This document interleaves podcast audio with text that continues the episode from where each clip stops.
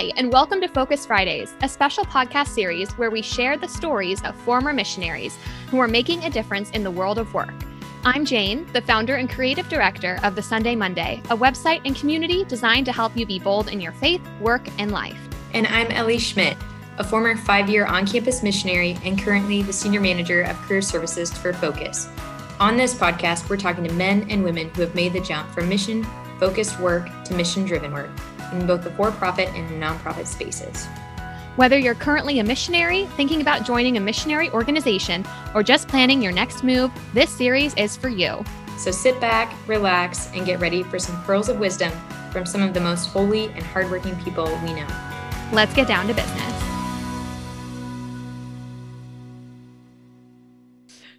Uh, Elli, I am really excited about our guest today. Are you excited? Oh my gosh, Jane, so thrilled. Couldn't be more excited. Can you give us a little uh, introduction to who we are speaking with this morning? Absolutely. So today we're speaking with my forever roommate, my husband, Greg Schmidt. And Greg has uh, had a great deal of time working for the church, um, starting from humble beginnings uh, to now being the director of development for the Capuchin Franciscans. And so today, uh, Greg's here with us uh, and very excited to be here as well. Isn't that right? Absolutely. We can always rely on my wife for just the best introduction. She knows me better than anyone else. I love it. Well, Greg, you're a guest. So thanks for being here. It's great to be with you guys. okay, well, let's get started. Can you tell us a little bit about your first job? Oh, my first job, it was uh, at Taco John's when I was a sophomore in high school.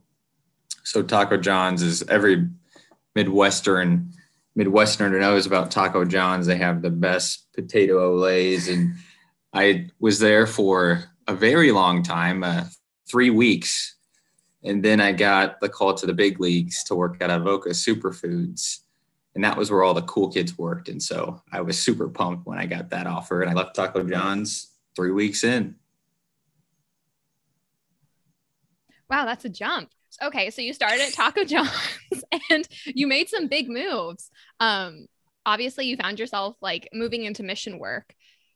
Can you tell us a little bit about that? What what that yes looked like for you? I know you spent some time with Focus. Could you share just a little bit about um, what drew you to this mission? Yep, from making tacos to making disciples. Yes, I I I joined Focus when I was I was a sophomore at the University of South Dakota, and there was a missionary from Colorado that crossed my path, and I met him on campus when he was uh, on a uh, skateboard and smoking a pack of Camel Lights, and I just thought this guy is is so cool, and he was Catholic, and he ended up leading. His name is Tommy. Ended up leading a Bible study in my fraternity, and it forever changed my life and altered my the vision for my life really. And so i ended up joining focus after i graduated and served for two years at the u.s naval academy as a missionary. And then a year down at georgia southern. And so after my three years on campus with focus i worked in a variety of leadership roles uh, including fundraising for their national organization uh, so, Greg, tell us about your transition from mission work to the secular world. What led to that decision, and how did you go about exploring what could be next? Well, I still work for the Catholic Church. Uh, I I had a major transition in my life about uh, a year and a half ago, uh, right before the pandemic, when I, I left just one of the best, most dynamic organizations in the world. That's Focus uh, to work for the Capuchin Franciscan Friars out here in California in, in their Western America province. And so I had been raising money for Focus for about three years and uh, had been with Focus for eight years. And I got to marry, of course, the love of my life, who just asked me that question. And uh, she had a, a strong desire to, to head out to California where she had lived for three years. She's she's from Nebraska, but has a California heart, and I quickly fell in love with with that California heart and California as well. And uh, so I was presented with this job opportunity about a year and a half ago, as I mentioned, and it was just too good to be true. And so I joined with the Capuchin Franciscans, and it's it's just been a, a great job ever since. Some might have said that the desire to move to California was too strong, but the Lord can't be outdone in his generosity, as we know. I can't complain as I look out over the ocean this morning. That's right. Sure. yeah, it worked out just just fine. And I mean, what a cool career to start with Focus, which obviously had such a profound impact on you. And then you get to serve with Focus, and then that continues to open doors. And I think that's something that I've seen consistently whenever I talk to people who say yes to that call and say yes to mission is that God is always opening the next door. And so you had this desire to move to California, you get this dream job offer, you're living in gorgeous Santa Barbara, where I have left part of my heart. And I just think that seeing your faith through that journey is so inspiring because you knew God was going to provide the next step. Absolutely. Yeah. We've been, you know, Elli and I have been talking how much we're spoiled by our Lord. And uh, I, I was one of those people, uh, especially during my early years of being involved in my faith that thought that being Catholic required just a, a lot of pain and suffering and, and hardship, right? Like you read some of the stories of the saints and and uh, they had they were pretty difficult crosses, but for some reason, ever since I I married Elli, we've just been blessed abundantly, and so it's just been one of the best decisions I've ever made in my life. Oh, you're too kind. I think it was the best decision you've ever made personally. and yes, everyone who knows Elli or has listened to the podcast, Elli was on one of the earlier episodes of the Sunday Monday show. And I get talked so about fun. to all the time about the hot tub girl, the girl who asked God for a hot tub and got her hot tub. That's so hilarious. yes, we can we all know that God loves Elli. He loves us all, but he really, really, really loves Elli.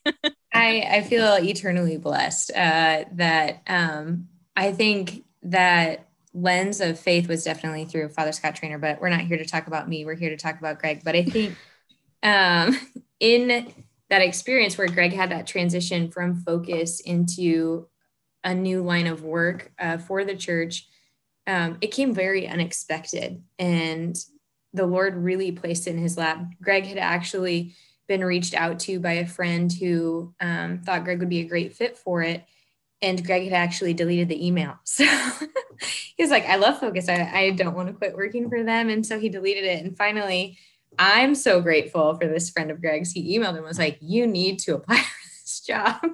So Greg ended up doing that. And it really um, seemed to fall into place from there. But it wasn't something that was really sought after, would you say? Yeah, I, I remember he actually called me and he's like, "Hey, did you did you see that job that I passed on to you about a month ago?" And I said, "Yeah, I actually just deleted it. trash. I deleted it last week, but I'll take a look at it again." And I'm very grateful that I did because uh, the the Capuchin friars are just they have an amazing vocation and, and service to the the poor, the minority, and uh, to the suffering, really. And uh, I, I've been really blessed working with the 42 friars that exist in this province and it's actually been kind of crazy. Greg's spiritual director at the time, uh, Father Lager, as many focused people will uh, know, and uh, they love him. This is actually his uh, province. So um, we were really excited to know that um, the priest at our wedding was also going to be the priest that Greg ended up working for, which was really exciting. It's so beautiful. Everything is so connected. I, I absolutely love that. So you talked a little bit about what you're doing for work now what parts of your job on mission for focus do you still lean on today? The biggest part that I lean on has been uh, my prayer life. I, I, think every focus missionary will will tell you that uh, they're if they have any sort of habit of prayer right now post focus, it's because of their time with focus, and uh, that's the the same is is very much true with me. Uh, focus and the people of of focus, you know, the, the missionaries and team directors and regional directors and all their leadership uh, really taught me how to pray and uh, how to really form that that virtue, that that habit to pray every day, uh, especially when someone's not telling you to do it or it's not your job anymore to pray. It's easy to do it when you're a missionary on campus, but I'm grateful that that habit has transferred over to to my job outside of focus. You know, it's easy to pray when there's a, a team of four young dynamic missionaries that are there with you and even you know 20 students that are there at a, at a holy hour with you every day. And it gets a little bit harder when you're on your own you know outside of focus. Not totally on your own right? Absolutely. I have my wife that's with me on the couch too praying. Try not to speak at instagram too much. So um greg uh tell me about what um, what do you do on your day to day with the Capuchins as the director of development? A lot of people may have heard of development in the Catholic world, but might not have an insider's view of what that looks like um, or how much fun it could be. Because every time Greg's away, I think he might be having more fun away than he's when he's here. Never, never. Whenever I'm away, I, I want to be back home, but You know, it, has been it's been an interesting year. I, I, joined the Capuchins two months before the the pandemic hit, and so there's, you know, there had to have been some some shifting parts to my role. Uh, but in general, the things that I shoot for to do 15 to 20 visits a month. That's face to face visits where uh, I will be connecting with people and most often soliciting them for support for what I think is a very worthy cause with what we're doing with the Friars. But when I'm not on the road, either in the Bay Area or down in Pasadena, I'll be back home working on our, our direct mail and our planned giving society and uh, our donor acknowledgement process. So I, I have a, a great little home office that's, uh, you know, just a, a tiny little thing in our 700 square foot house in Santa Barbara. That's probably could sell for almost a million dollars. Um, but uh, I, I hold up there and get those uh, kind of managerial tasks done when I'm not on the road. And what is it like in a meeting for development? Yeah, I, I mean, when it comes to the meetings, the the goal is to uh, share the mission and vision of, of the Capuchin Friars and to just see if that resonates with with a benefactor you know, uh, oftentimes when people think of development officers, they think that they're salesmen. That's not actually the case. Uh, we're there to present our organization, which we firmly believe in is very worthy of support. And then we're there to understand and learn about the benefactor and whether what are their philanthropic priorities and to see if we line up with that. And if we do, great. And if not, they're still supporting a ton of great organizations in the Catholic Church and so uh, it's always a, a win-win for me when I leave because I know that they're going to be very generous to other organizations in the Catholic Church, even if it's not mine. Um, but most of the time, it is mine. That's awesome. And again, you can see the direct correlation between the time you spent fundraising your own salary and then developing and doing development for focus. And now you've moved into a position that requires those skills and requires that courage to go out and know you're you might get a no and to really